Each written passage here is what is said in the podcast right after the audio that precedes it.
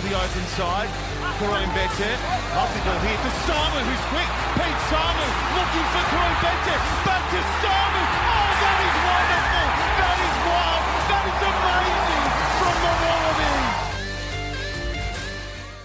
Good evening and welcome to Pick and Drive Rugby, where the People's Podcast providing a platform for rugby lovers to come together and support the game that's played in heaven. I'm Ando, with me is Mitch, and unfortunately, in this moment, we are not joined by Lockie. He's actually like busy doing proper rugby stuff with RA out at the Oceania 7, so we might be hearing from him later in the pod. But Mitch, do you ever get just a little bit, um, I'm not sure if jealous is the right word, but just overawed that Lockie actually like works in the game, and you and I just kind of commentate from the side and put our two cents in, and he's actually in amongst it in trenches, as it were. Yeah, I mean, he's very lucky in some regards, I guess, to to be able to do that and to get a paycheck at the end of the day. Um, yep. Both of us would love to be able to to do something like that one day, maybe. But uh, I mean, the amount of effort and and work that he puts into, I know the product that he puts out on his articles and um, his coverage on his match days, like it's a lot of work. And so I don't know 100% yet whether I sit here and think that I want to do that because it might take away some of the enjoyment of rugby and just, you know, yep. it's all rugby 24 7. But um, maybe one day, maybe yeah, one maybe, day. Well, that's actually day. kind of a good segue in that um, you and I and Lockie have reached the end of what's been a pretty long year. So this is unofficially, unless something some reason has us jump on in the next month or so, this is going to be the last podcast for 2023 on the Pick and Drive Rugby Pod. Um, it has been a hell of a year. It has it has definitely kept us busy, and it is incredibly exciting to get to this point in the year where we can say, mate, we've done a pod nearly every. Have we done a pod every single week or nearly every single week of the year? It feels like it. Like this is episode 66 in numbers. So whatever that equates to. It feels like, and and just like being able to reflect yeah, on what this year has been, reflecting on what this year has been. When we look back to where we were at the start of the year and going into Super Rugby Pacific and then the World Cup, and how optimistic we were. Eddie Jones had been signed, and what Rugby Australia was going to do, and what Australian rugby, what what goals they were going to kick in 2023. To sit here at the end of it and sort of think, geez, the the ball was well and truly dropped this year, and it can only get better in 2024, hopefully um, yeah, it's been a pretty big year and a lot of content to cover. Very much. And it looks like things aren't going to be slowing down. One thing we will just quickly touch on within this intro is the news that there's some big names, particularly Mark Nawaqanitawase, who at this point in time, there's uh, some news articles going around that he uh, is having conversations with the Roosters leadership about whether or not he might be signing for them in the future. He comes off contract at the end of 2024.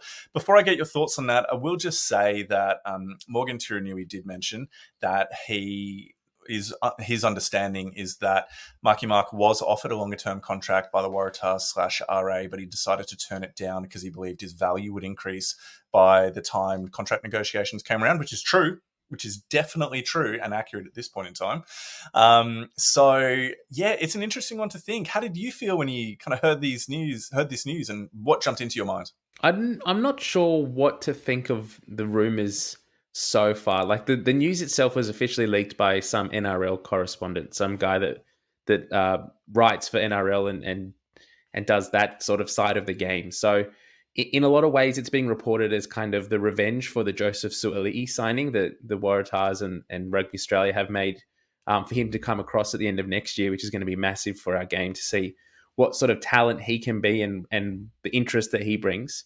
So part of me thinks it's just uh, a little bit of um, you know NRL trying to get back at at um, Rugby Australia for signing Suaalii. He's like a revenge signing, is what it's been spoken about. The other part of me thinks that, like Morgan mm-hmm. Turinui was sort of hinting at, is that he he's using it as contract negotiation tactics, which some other former NRL players or current NRL players have done even this year alone, there's a few players yep. have come out and said, "Oh yeah, I'm talking with Rugby Australia," and then the NRL end up giving them a few hundred thousand dollars more on their contract to stay.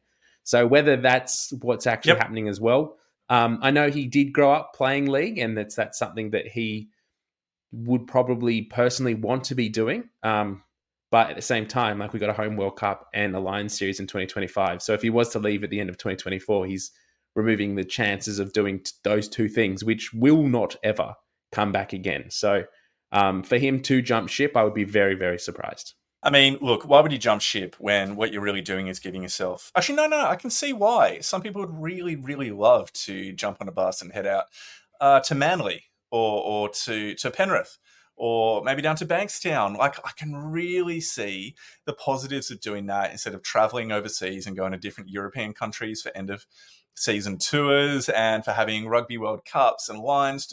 I can see the appeal. Now, I do just need to shout out Steve Lenthal. Steve, um, as an absolute legend, did send through a meme to me just moments ago, but unfortunately, it's too late for us to get it on the pod right now. We will chuck it out in our tweets or um, retweet what he's done, but here's another quality Simpsons meme about this whole Nawaqanitawase saga. So, tonight, what we're going to be doing is we're going to be touching on a few different things. We're going to quickly do a wrap up of the Oceania Sevens competition, which is what Lockie is out at currently.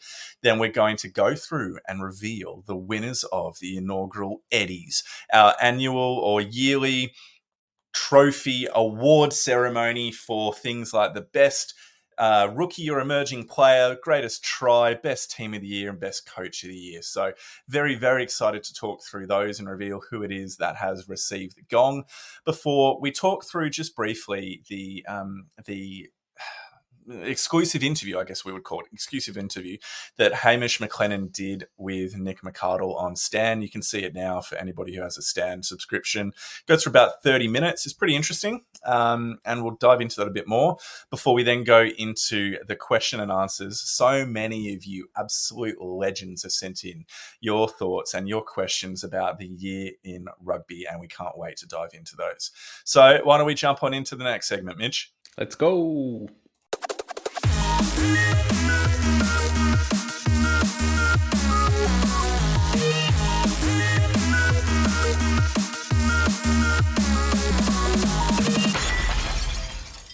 All right, we are now actually joined by Lockie, who is out at the Oceania Rugby Sevens Championship at Ballymore. Lockie, number one, good to see you, mate. Number two, like, where are you? What are you doing? Talk us through it again.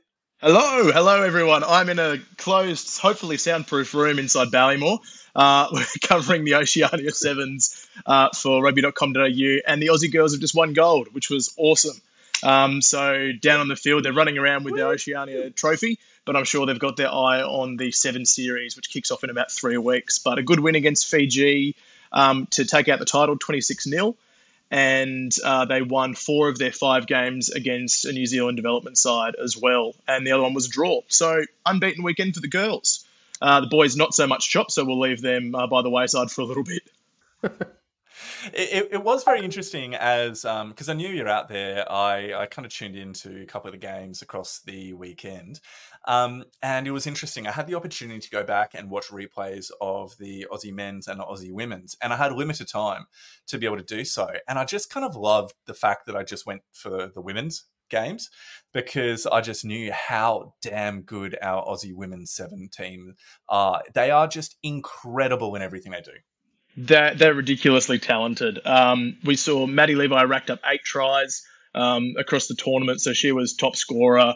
Uh, Tegan Levi almost set seven of them up, I reckon, seven of her eight. So a bit of a sister act there, but they've just they've just got star power all across the deck. Um, Sharni Smale, who's formerly Sharni Williams, she was still running around, keeping the young girls honest. Uh, but in fairness to the boys, um, I gave them a bit of stick, but they did play really well. Um, they only lost to Fiji by six, and it was goal kicking. Mm. And same deal with New Zealand, it was goal kicking again. So 28 22 and 14 10. Um, they go down to the two best teams in the world. So it's just a matter of inches for the Aussie boys. Brilliant. Well, um, can you just give us a bit of a heads up in a broader sense for people who may not follow uh, Sevens rugby particularly closely? What was this Oceania competition and what did it mean for the teams taking part? For sure. Uh, so the Oceania Sevens serves as both a regional tournament, um, just as a bit of a lead up into the Seven Series, but it also serves as a qualifying tournament. So uh, there's an Olympic division of which Australia wasn't a part because we'd already qualified. So there were, I think, 14 teams gunning for just one uh, Olympic spot. Actually, scrap that. There were 12 men's teams going for one men's Olympic spot and eight women's teams going for one spot. So we saw um, Samoa qualify in the men's. Which was amazing. Um, they managed to beat a couple of terrific teams like Tonga, uh, Papua New Guinea were a bit of a hit in the men's as well.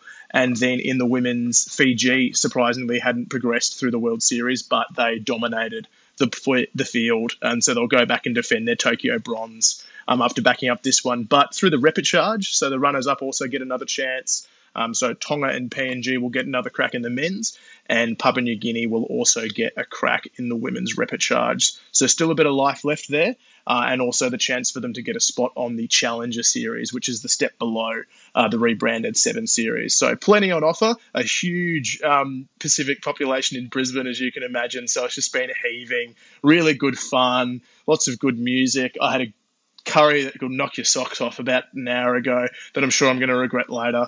And it's just been a fantastic couple of days out. So, really, really glad to share the good book of sevens and especially leading into what's going to be an awesome uh, rebranded seven circuit. How very, very good. Well, thank you for that quick update. Why don't we jump on now, team, into the Eddie Awards? Now we got Lockie. Let's go through and reveal the winners of the Eddies in 2024. Let's go. 2023. Let's go.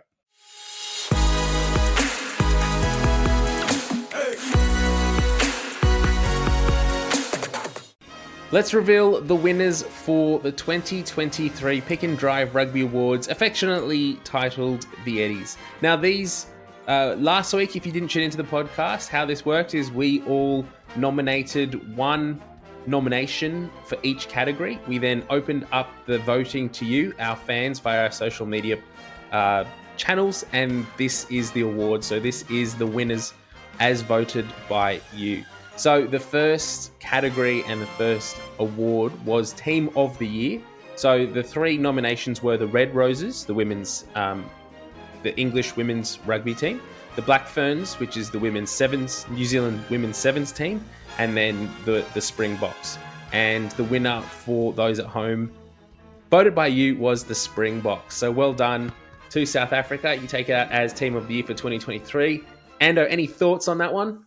I'm really glad you have a photo of Eben Etzebeth there before he got the horrific haircut on the celebration night after they won the Rugby World Cup.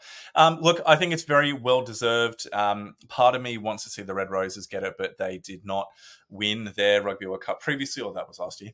Um, it was, for me, the fact that this is now two in a row for the Springboks and they are the first team to ever win the World Cup four times. So they are making history in many ways, shapes, and forms. And a lot of people, myself included, had uh, written them off before the competition had begun, and maybe even 12, 18 months ago. I didn't think they were in with a shout. But proved us wrong, proved me wrong. Congratulations. Named the Team of the Year, of incredibly prestigious uh, award for them. So well done. All right. Now, our next category is uh, Player of the Year. So the nominations were Siya Kolisi from South Africa, Marley Packer from England, uh, and Ardie Savea from New Zealand. Now, Ando, which way do you think this one went? Which way are you hoping it went? Um, I'm hoping it went Ardie because I'm the one that was talking him up. So very, very hoping it was him. He's also nominated the uh, World Rugby's Player of the Year too. So it'll be interesting to see how the dice have fallen in terms of our audience. Well, the award does go to Ardie Savea. So the people have voted. Ando, you've won this one. Uh, the, Ardie has won not only World uh, World Rugby Player of the Year, but in some ways, probably a, a, more sought after award is the Pick and Drive Eddies. So well done mm. to Ardie. I'm sure he'll yep. be very thrilled to have won this award. Completely agree. Congratulations, Ardie. You're an absolute machine and uh, cannot wait to see more of you. He's going to be playing in Japan Japanese rugby next year. He's going to like eat up some of those tiny Japanese scrum halves. Uh, I feel for them. I guess my only suggestion to Ardie moving forward is maybe let's keep the throat slitting to when you do the haka and not on the field when you're um, talking to other opposition players. So you can work on that. That'd be great. Thanks, yep. Ardie. Uh, now the la- the next category is try of the year. So we've got three cat- uh, nominations here. So the first one was Marika Koroibete against the Springboks. That was the opening try for the Wallabies in 2023 under Eddie Jones. That was in the Rugby Championship. We then have Eva Karpani against Wales in WXV1.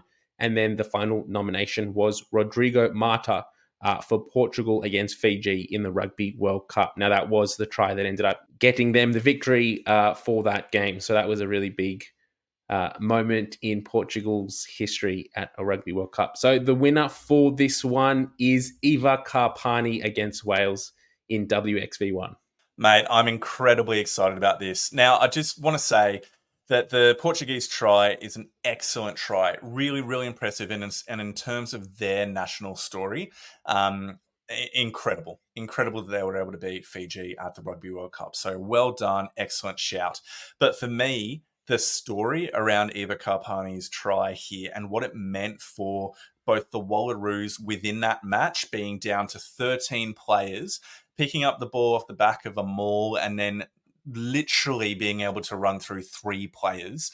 Um, the the reserve scrum half, the number eight, and another back that was coming over to cover, gets through three of them on her own to score the try, to then put the Wallaroos in an opportunity to come back and win the game. Now, that in and of itself is amazing. Like, well done, Eva. But when you take into account what that meant for both the Wallaroos in terms of finishing their season and for Jay Tregonning to go out on a high as the Wallaroos coach and somebody who's poured his heart and soul into the Wallaroos, the the narrative and the storyline around that single try grows and grows. So I love that our audience has been able to um, both see the quality in a try and the narrative too, and reward Eva with this award. So well done, Eva Karpani. And as I reported last week, I think I said on the podcast, it was 15 meters that she carried for the line, when in actuality it was probably four, three or four. Uh, reports coming out of Wallaroos camp is that it was um, three basketball fields that she had to carry with 12 players off her back. So yep. she's done very well to get yep. uh, try of the year there. Our next category is Breakout Player of the Year. So the three nominations were Simione Kuruvoli from Fiji, Manie Libbok from South Africa, and then Caitlin Halse from Wallaroos and uh, New South Wales Waratahs W team. Now, Ando, which one do you think is the lucky winner of our breakout player of the year? Look, I want it to be Caitlin Halse. It wouldn't surprise me if it's Manie Libbok because he did have a stellar season for the Bockies. Um, but I mean, everybody loves a flying Fijian, so let's see how it comes up. The winner is Simione Kuruvoli oh. for Fiji, and he has been an incredible player this season. Uh, he has he did make his debut for Fiji in 2020, but this year for the the Indrua and then the way he's played for Fiji through this World Cup and then his performance last week for the Barbarians, um, a very justified winner of Breakout Player of the Year. Completely agree. And let's go into our last category, which is Coach of the Year. Yeah, so final award for the Eddies 2023 is Coach of the Year. Three very, very worthy can nominations and candidates here. So the first one is Simon Raiwalui, uh, Fijian head coach. Then we've got Ronan O'Gara, La Rochelle's head coach there, and then we can't go past Scott Robertson from the Crusaders. So, and uh, I know who your nomination was, but who would, if you couldn't pick your one, who do you think you'd love to see win this award? Oh, look, I'd like to see Simon win it just because of what he has put in in what's traditionally like the coaching the Pacifica teams is often really difficult because of some of the politics behind the scenes and often funding and infrastructure issues as well. So it can be it can be really difficult from that perspective.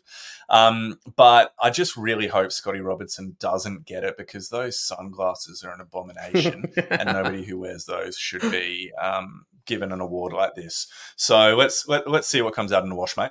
All right, and the winner is Simon Raiwalui from Fiji. So well done to Simon there. Woo, Fijians. He's had an incredible season and seeing his rise from sort of forward coach for the Wall- Wallabies in 2019 to director of rugby with Fiji and the Indrua, and then now into head coach for them, and seeing how he has shaped that program and taken them to the heights of the World Cup in 2023 has been fantastic to see.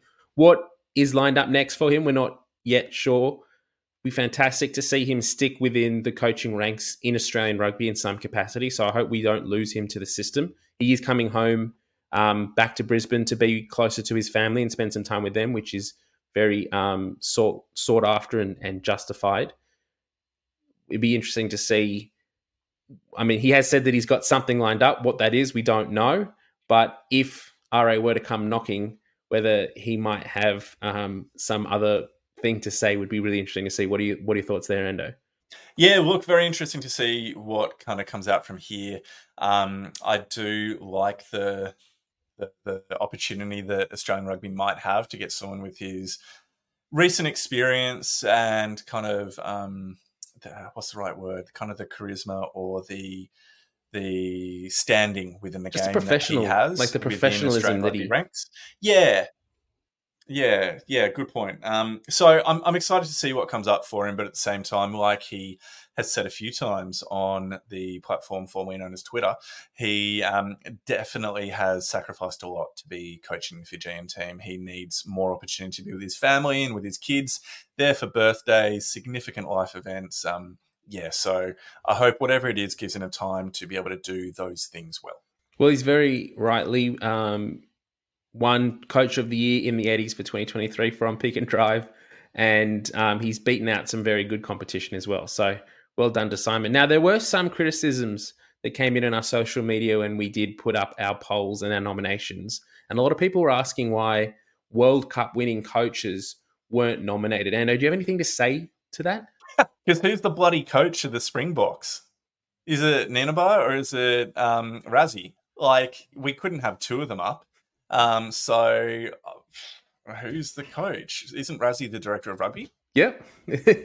and like, is it the director of rugby as the coach, or is it the um, the physio Nienaber? So you know who knows there, but yeah, yeah, who bloody knows? And like, why is it if Rassie isn't the coach? Why is he in the coach's box giving orders to um, people on game days and during matches and stuff like that? Why isn't Nienaber doing it? Um, so yeah, look, I just think that whole situation is a bit of a farce, and I um, I hope that Jacques now, as he's stepping back from that role, has an opportunity to uh, step into a role that is his and his alone to carve a path for himself.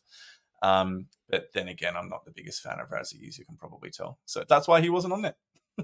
Yep, that's right. Well, thanks everyone for voting for those winners. Congratulations to everyone that did win that. Unfortunately, our budget doesn't allow for us to get nice, shiny little trophies made and sent out to all of you. But if we can somehow reach out and get you on the podcast in the future, we will do everything we possibly can to make that happen. Uh, very much looking forward to seeing how this segment can grow and shape in coming years and and what other categories we could be talking about come this time in 2024. And as we finish this up, I do just want to say, as a quick reminder, that the current holders of the Utrecht Shield are the Wallaroos. And as a reminder, that is tracking back every single winner. So um, from the very first game of women's test rugby that was played, the shield has been passed to the winning team in each subsequent match, and the Wallaroos are now the holders of it after their win over um, uh, not over Wales, over um, over France previously, and so Wales. they're holding on to it now, and they're going to have it for a while because they're not going to have any matches for a few months. So good on them. Yep. Enjoy that and enjoy the notoriety. Fantastic. Well, that finishes up the awards for 2023. Let's keep moving with the podcast because we do have more to cover. Let's go. Let's go.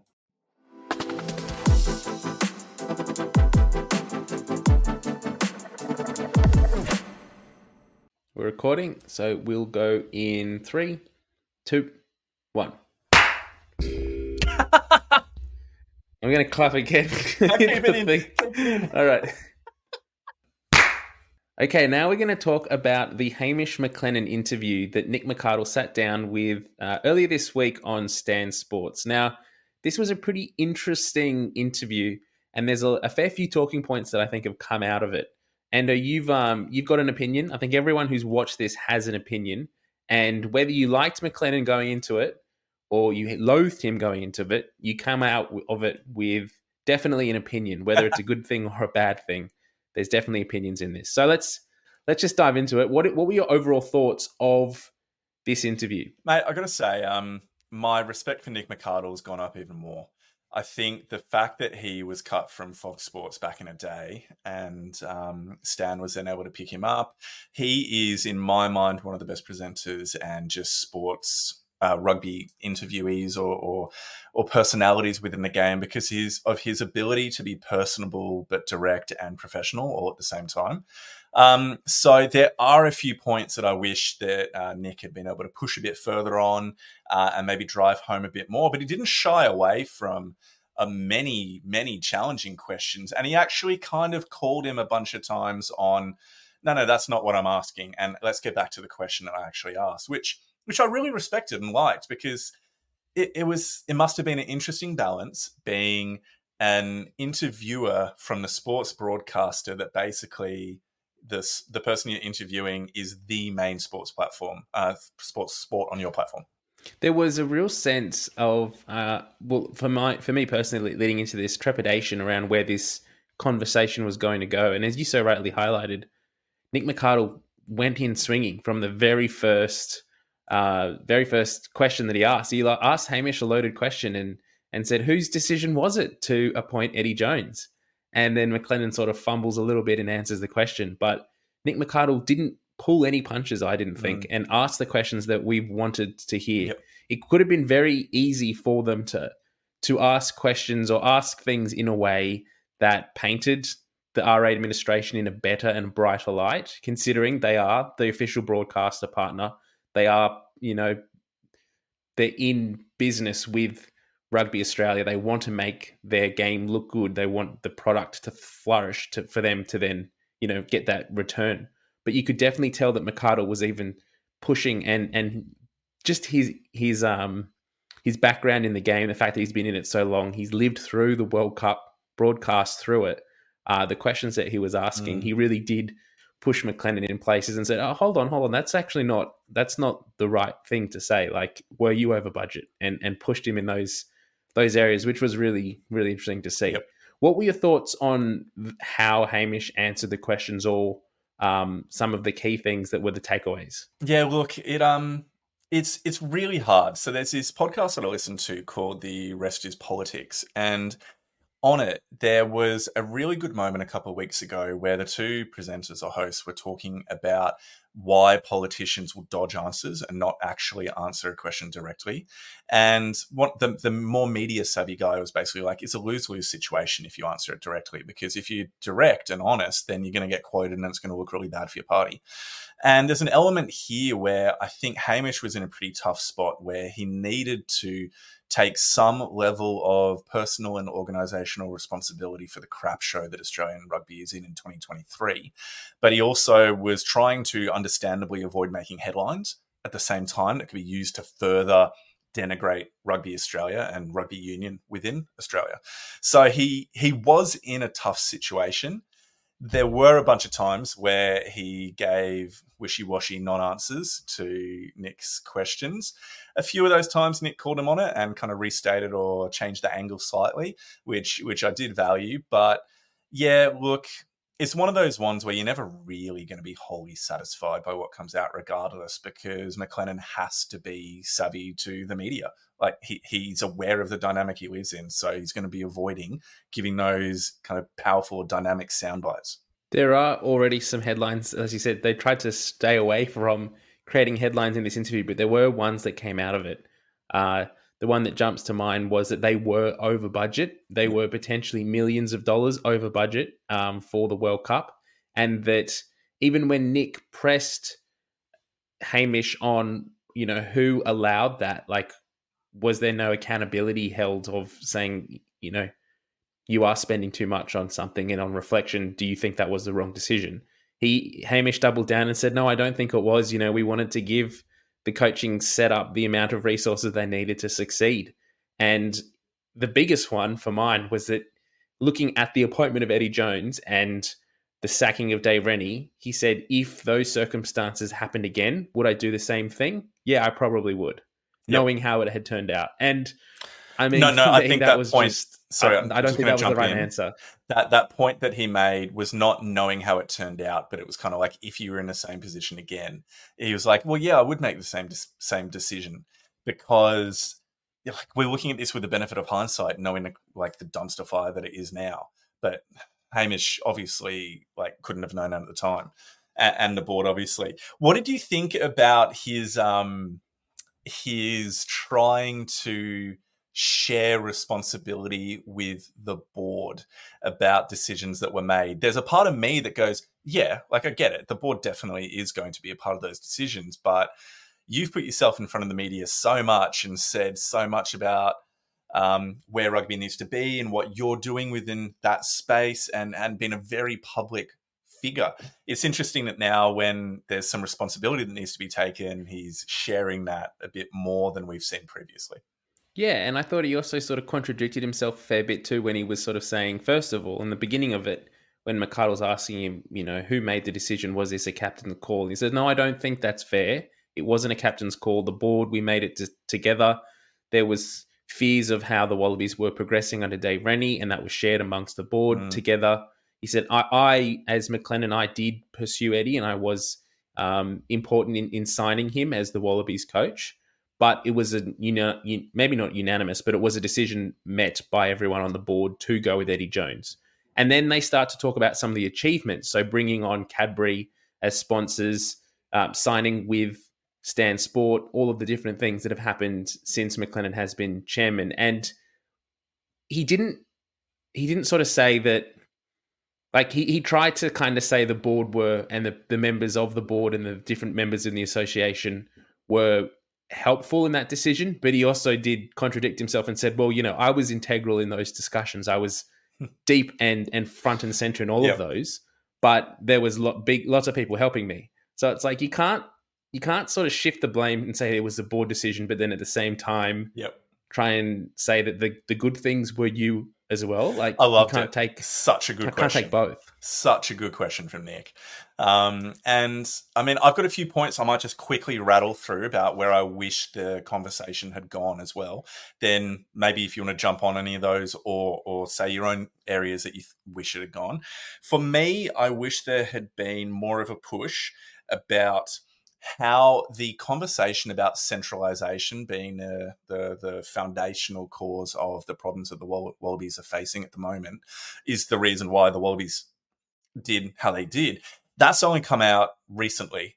And so it's interesting that the blame is being shifted from Eddie towards these foundational or structural issues within the Australian rugby landscape when that wasn't a conversation under Eddie Jones. Like, sorry, Dave Dave Rennie. Why didn't Dave Rennie get this leeway in terms of why his results were so poor? Why weren't we talking about the issues of centralization or pathways or high performance um, alignment when Dave Rennie was in charge? Because it it was exactly the same. No change has been there. So that's the first one. I wish there'd been more push on that point. Secondly, on what centralization uh, looks like in more detail than what he provided about kind of aligning high performance frameworks. Um, and then a bit more about director of rugby and head coach and how that dynamic needs to be working together into the future. The type of um, dynamic or role that those different positions would have considering where Australian rugby is right now. And then lastly, the push I wish had been there was, well, Eddie Jones was touted as being somebody that would be able to add value into the women's rugby space, and that was a complete failure. Is that yet another indication of the lack of value that Rugby Australia has been paying towards women's rugby over the last five plus years? That would have just been a ripper question I wish had come up, but maybe it would have been a little bit too direct for the difficult dynamic Nick was in. Yeah, I don't think that's the type of question that Nick would be able to say from the Stan Sport perspective. Like, I don't mm. think that they're allowed to go out, the, go out there and, and sort of highlight the fact that RA haven't been putting enough um, resources and attention into the women's program, even though we've said it and, and it's everyone who watches women's sport can see that that is the error uh, yep. and what needs to be fixed pretty quickly moving forward. Um, I one of the things I would have liked to have seen, uh, or the areas I would have liked McArdle to push through, is just how the dynamics of the board works. Like, mm. who makes the decisions? Like, you're the chairman, but we've not heard from Rugby Australia chairman in the past. Like, we've had CEOs, we've had Raelene Castle, we had Bill Pulver, we had we've had a number of them. We've got Phil Waugh as the CEO, but you're the first chairman that's stepping up and fronting media and doing interviews like this why aren't we having this interview with Phil Waugh? Yep. Why are we doing it with yourself? Like what what what's what changed in the role when you took it on that allowed you to have so much control when in the past we sort of it didn't appear like that. And how does this board operate? How does it work? Who are the people on it? The general rugby public, we don't know who the, the makeup of the board is. Is there good rugby IP on there or not? There are one or two former Wallabies on the board, but there are also a few other business people who are there for their business acumen. And yet they're making key decisions in the appointment of coaches and the setup of centralization and systems in Australian rugby, are they the right people to be making those decisions? Is that something that we could have pushed on a little bit and, and got that uh, a little bit more uh, transparency there? Mm, mm. And all really, really good questions. And uh, I think it just speaks to the challenge of the of how Nick found himself, like we already mentioned before about interviewing the person who is heading up the organization that his company works directly with. So a challenging one. So I think Nick did quite well in that scenario, but then again, I am a Mr. McArdle fanboy and can't really go past that. So I think, mate, that that's probably as comprehensive as we want to go into that part because we do have obviously a lot to cover, and I think it'd be great now if we jump into the Q and A we get now to what is really my favorite part of our episodes when we do q&a segments because we love having questions having some comments and a bit of banter back and forth with you our dear listeners. And before we go any further mitch what godforsaken ai hell are we looking at right now on the video feed?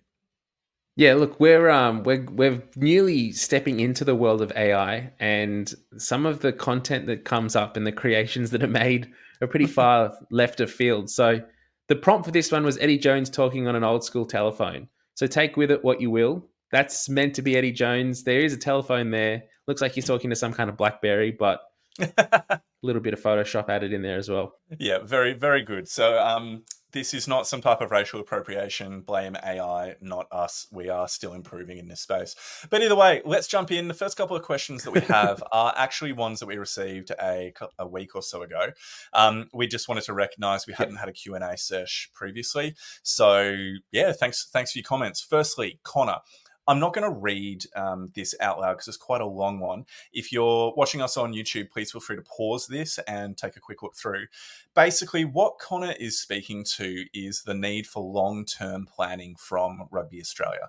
And he points to the similar um, disaster that was Irish rugby in 2013 after a horrible Six Nations lost to Italy. And they came up with a 10 year plan with clear checkpoints and ways in which they were going to be implementing the changes that they were looking for. And I think that's what we are looking for, Mitch, within Rugby Australia. We're looking for that clear leadership in the long term. Like, what can we do to put ourselves in the best uh, foot forward for 2027? Obviously, as a home Rugby World Cup. But how does that fit within the longer term program of restoring Australian rugby to being one of the top rugby nations within the world? That's that's what I'm looking for. Are you kind of on the same page as what Connor is putting out here? Yeah, look, Connor's uh, to Connor's credit, this is the first sort of structure we've seen anywhere reported of what centralization or a system could look like. Like RA has been very vocal in the past few weeks around this idea of centralization, um, whatever you want to call it. Uh, there was a few buzzwords being used, and then they were told they're not the right words to be using. Uh, but it doesn't. We're not really sure what that looks like. It's shifted away into, from centralization into um, an amalgamation of the high performance system and not sort of total control from RA. Uh, but like what kind of suggested here around having a clear path, having a clear step-by-step guide to where we need to be in a set time frame so 10 years reviewing that making sure that we're looking at where we are along the way. Have we hit those goals or not? What do we need to do to change it the system or the plan to make sure we are achieving those goals? Is just something we haven't had in this system and that's why the system isn't working to the most effective way it is and we're in this hole that rugby australia has found itself in completely agree. Moving on to the next question or comment from Reed. Would love your thoughts about on the pod about RA's responsibility in this whole debacle given Eddie's resignation. We've already spoken to that previously and have spoken a little bit about that when we went through the Hamish McLennan interview uh, earlier in the pod. So Reed, thank you so much for that question. I guess one point really I would say that um yep.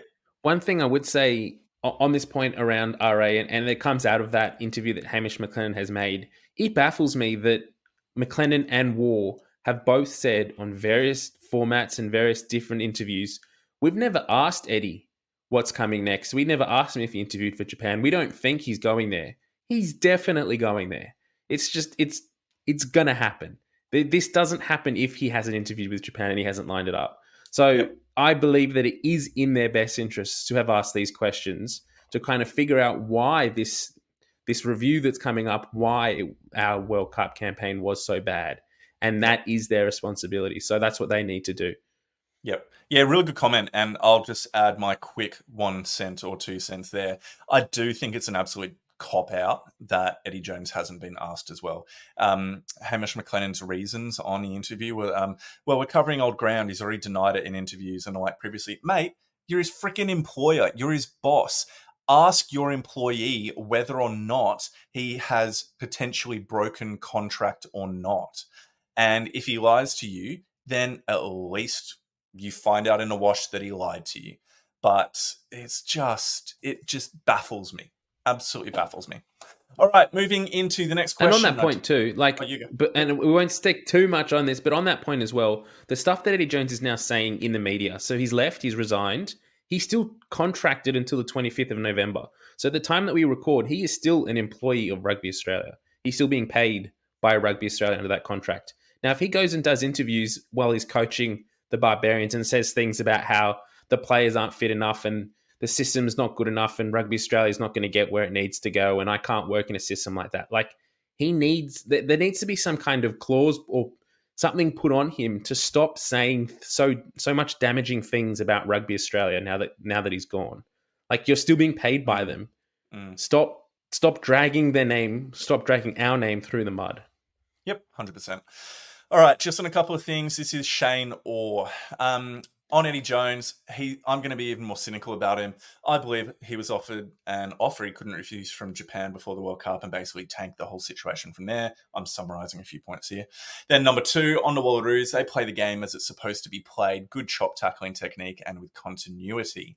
Their game is going to get non-rugby people watching because it's how rugby was meant to be played and it's exciting to watch. Look, there's a lot there that I completely agree with from the Wallaroos perspective. I see entirely why you could be more cynical about what Eddie Jones um, has done within his tenure over the last um, few, couple of months. Personally, I've got his books on my bookshelf behind me about leadership and and about his life within rugby, and I would hope he is a better human being from what I've read within those books than what you're putting forward as that. It's a bit of a conspiracy mm. theory mm. there, I'm going to say, um, but I can see why you got there. I can see where you got there. So I personally hope that he's a better human being than that. Mitch, quick comments on those. Yeah, I, I believe that he has signed, and um, I think it's going to be announced pretty soon. Uh, the way that he's gone about leaving Rugby Australia, and he's now starting to drip feed comments to the to the media and sort of changing the narrative to be like, oh well, no, I haven't interviewed with Japan yet, if they came to me and offered me a job, would I be interested? Previously, he said no. Now he's saying yes. So of course you're saying yes because you've already signed a contract. You, he, I believe he will be announced as Japan's head coach in coming weeks. Uh, why they would do that, no idea. Why anyone would sign Eddie Jones now, no freaking idea. I don't think he has the rugby knowledge or the motivation to turn teams around. Um, and the way that he's handled this whole Australian thing is just beyond any uh, repairable um, character profile for mine. So yeah, I think he's definitely tanked his whole view in Australian rugby, and the, the less we talk about Eddie from 2024, the better. Simon asks, honest answer, boys. If you're Marky Mark and you've just been part of the biggest fast of a season the Wallabies have had in a long time, you're in your prime, you have options. Would you sign with Aussie Rugby as it stands right now? No coach, chairman who's lost the rugby public, no sign of centralisation happening to align provincial and national programs. Would you do it if you were him? Uh, yeah, yeah, I probably would. um, just because the payday for 25 and 27 is going to be pretty significant. And he can then go offshore after 27 and earn mega bucks in Japan or France. And he'll earn more than he could in rugby league. Um, he may not have the same domestic profile that might set him up for gigs in, I don't know, media or press after, like he might in rugby league. But yeah, I still think it's a better option uh, in terms of um, career opportunities moving forward to be staying in rugby union. But then again, I'm massively biased and I don't like league. So that's me. I think there's a little bit more of this tale to come out, and um, it there is information starting to emerge now from the players since Eddie's gone around what kind of the culture was and what mm. the the vibe was in the camp under Eddie Jones. And from all reports, it was pretty vile. Like it was pretty low. The players weren't happy. They weren't comfortable, and they definitely weren't in an environment that was conducive to their development. So for a young player who has the potential to be a world 15 player in the coming years, whether he thinks that he's going to get that development at Rugby Australia I could understand why he's sitting here and saying probably not. If he goes across to league and plays a few years there, he will be developed as a player. Yes, he won't be playing um, international rugby. He won't be playing um, Bledisloe Cups or World Cups or British and Irish Lions, but he might be playing, you know, State of Origin. He might be playing whatever it is. He'll be developed as a player. He then can then come back in a few years and and try and um, cash in on that, and then look at going in France in you know five, six, seven years time when he's sort of getting to the end of his career. So there is, I think, a lot to be said around what what um, impact Eddie Jones has had on the players and their their psyche and their uh, mental health as well. Uh, yeah, I think we just have to wait and see what happens with yep. sort of players re-signing to Rugby Australia uh, yep. post 2024. Agreed. All right. The World of Ando asks, how long until Scrumbag starts commentating on Stan Sport Rugby? Um, the World of Ando also asks, when will Mitch Foster, 93, come out and admit he's a fair weather rugby supporter? And Mitch, what do you say to that, to the rugby loving public out there who see you just constantly chopping and changing teams? First, you were a Waratah supporter. Then you were a Queensland Reds supporter. First, you were a Wallabies supporter. Now you're a Safa. You're a Bocky. And what's what's next? Are you going to drop the Wallaroos and pick up the Black Ferns? What is this absolute debacle that you are putting forward about supporting a team, uh, rain, hail, or shine? No, I, I don't think that I can be classified as a fair weather rugby supporter. I think I should be classified as the ultimate Australian fan now, mm-hmm. take away the South African Springboks side, and that was because the Wallabies didn't get out of the pools, and we had to have something on someone to talk about in the podcast since the last pool game of the World Cup. Uh, I support teams that are doing well. So not just in that the War, I support the Waratahs because they're good, but I've started supporting the Melbourne Rebels when they started to to get momentum. Supported the Queensland Reds when they pushed through to um, their title in in 2022 was it now? The Super Rugby yeah you like I'm just a an Australian rugby fan. 2021 yeah 2021 I'm an Australian rugby fan first and foremost. And so if there's an Australian rugby team bar probably the Brumbies because for some reason I just can't seem to get on that bandwagon um, that is doing well I'm happy to put uh, put their fly their flag for the podcast. I, I know that you're a, a pretty hard and stand and fast Waratahs supporter. We've got the Reds covered with Lockie, so uh, I'm bringing in the the flair from the other the teams to to fly that flag as well. Yeah, very well said. I mean, look, I still think you're a fair weather supporter, but we'll move on. Uh, Mitch Foster asks, when will the world of Ando admit he watches the rugby more for the male eye candy than the action on the field? Look, um, one of the one of the really foundational things on this podcast is the belief that people can think two things at the one time or have have two things that may look as though they oppose each other but still be true. Um, so, for example, I can be a massive wallaby supporter but still appreciate some quality play or players from the All Blacks. Uh, I can love the Waratahs but still appreciate the Brumbies for who they are and what they bring to Australian rugby. And I can love to watch rugby for the spectacle of the actual rugby that's being played, but also the quality of the human that is playing it as well. So sorry for being a complex individual that can hold two things at once, mate. I'm not just a simpleton. All right. Now moving on, Tim Foster. What does Lolesio have to do to get back into the Wallabies? He's by far Australia's best player at 10. Um, Mitch, what do you say to your to your brother there? Is is Noah Lolesio by far Australia's best number 10? That's probably the that's probably the one part of that question that I don't 100% agree with. I don't think he's by far the best player at 10.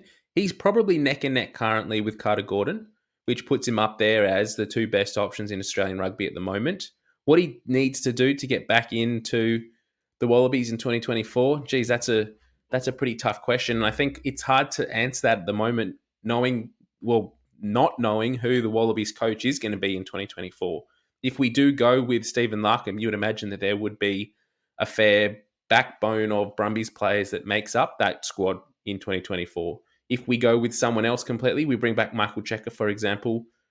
You know, he's coached the Waratahs. He's he's a he's a Randwick boy at heart. You'd probably expect to see players like Will Harrison probably get a, a push into the squad over um, a player like Lolesio. So, what he needs to do though to to put his name up there, he needs to consistently perform each week in 2024, and he needs to have consistent. Yep improvement and push um, all opposition, not just the Australian opposition, but the Kiwis, the Fijians, and Moana Pacifica as well. He just needs to clearly put his hand up so that when it comes to that first squad naming, we're saying Lolesio's been brilliant this year, so has Carter Gordon. They both need to be named in this squad. We can't be saying that one player is better than the other. They both need to be out and out picks um, for that coaching staff. Yeah, look, I think for my mind, he's got to start for the Brumbies each week. And there's no guarantee of that considering how well Ryan Lonergan and Jack Debreczeni did uh, lots of points last year throughout the 2020, well, this year, throughout the 2023 season. Um, so that will be the hardest point. He's, he's not a nailed on starter for the Brumbies. And that will be fascinating to see how that develops under Stephen Larkham at this point down in Canberra. But why don't we keep on rolling on within our questions? And the next question or comment that we have comes from. I think that's our last question. Oh, is that the last question? Brilliant. Okay, cool. Yeah, that's well, all we got. Okay. Well, we didn't answer the one about Scrumbags commenting on Stan Sports, though, and that's a great shout. I think we've seen some great coverage over this weekend of the Oceania Sevens, and Lockie has been there doing his thing for rugby.com.au. So uh, it's only a matter of time, really, until we see Lockie you know, grace our airwaves on Stan Sport in the coverage that's coming up for the Sevens in the off season. He did say that this may not be the thing for him because he has a face for radio, um, not a face for TV. So that is something that he needs to obviously work on and maybe um, see what he can do within that kind of within that kind of beauty space there to, to work on that. But hey, hey, there's there's a lot of new opportunities. Hey, look, if Morgan Turinui can get a gig, and Justin Harrison, then Justin maybe Justin Harrison more yep. so. Yep, if he can get a gig, yeah, uh, then anyone can. All you've got to do is just growl heaps, is what I have learned. And also, if you're copying Ground um, the mic. If you're copying Sean Maloney, you've just got to repeat the player's name who's doing something well, like in ever increasing levels of excitement, and then extend the vowel at the end of the name if you can. So it's like Tupou, Tupou, Tupou is in for the try. It's just you just know that is his trademark. So I reckon, Lockie, there's my tip for you. Just just repeat the names of players that are doing great things. Um, well, ladies and gentlemen, thank you so much for your questions and comments that have come in so far. Um, Mitch, this kind of brings us to the end of the podcast, mate. It's it's it seems a little bit bittersweet, a little bit odd to uh, for me have been away for a little bit over the last couple of weeks and then come in and wrap things up for 2023. Yeah, it's been a really big year of rugby, as we kind of said in the intro. That the the ups and downs, the the highs have been high and the, the lows have been very low. Uh, yeah, it's been a lot to cover, a lot of ups and downs. This is probably the earliest that we've ever wrapped up a podcast in the last four years. I'm pretty yeah. sure at this time, normally the Wallabies are heading off on their uh, their northern tour uh, of the Northern Hemisphere and the home nations. So we usually have a few more weeks of rugby content to cover before we have a, a few days off as as happened this year before back into previewing squads and things for Super Rugby Pacific the following mm. year. So um, we might be back in your in your podcast feeds. Just keep an eye out. Keep an eye on our socials. We we are going to try and see if we can line up an interview or two with some players uh, in the next few weeks while we don't have to do our regular podcasts. If we are successful in doing that, we'll let you know via our socials. So do keep an eye on those. Um, we'll be wanting your questions if we do line that up. So do make sure that you're keeping an eye on that and sending those questions in. Uh, we will also then start off 2024 like we have the past few seasons with our previews of all the Super Rugby Pacific squads, prim- primarily the Australian based ones. Yep. Um, yep. And yeah, hopefully can, we can line up some great interviews there as well and, and talk to some coaches and some captains. Uh, and yeah, really get a, a, big deep dive into what the landscape looks like for 2024. We have had some teams already announced, or we've actually had all squads announced um, so far this week. Uh, we have chosen not to go into that into too much detail. This podcast will save that for 2024. Uh, but hopefully, we'll have a lot more to talk about when we're back in your ears then.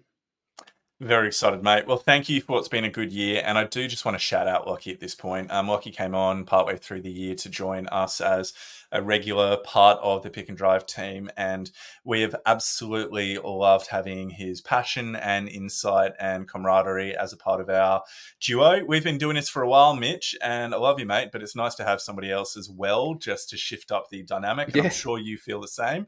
Um, so, Lockie, thank you so much for joining us and looking forward to more in 2024. All right. All the best, team. Have a wonderful Chrissy New Year's break. Stay safe, and we'll see you next time. Bye. Bye.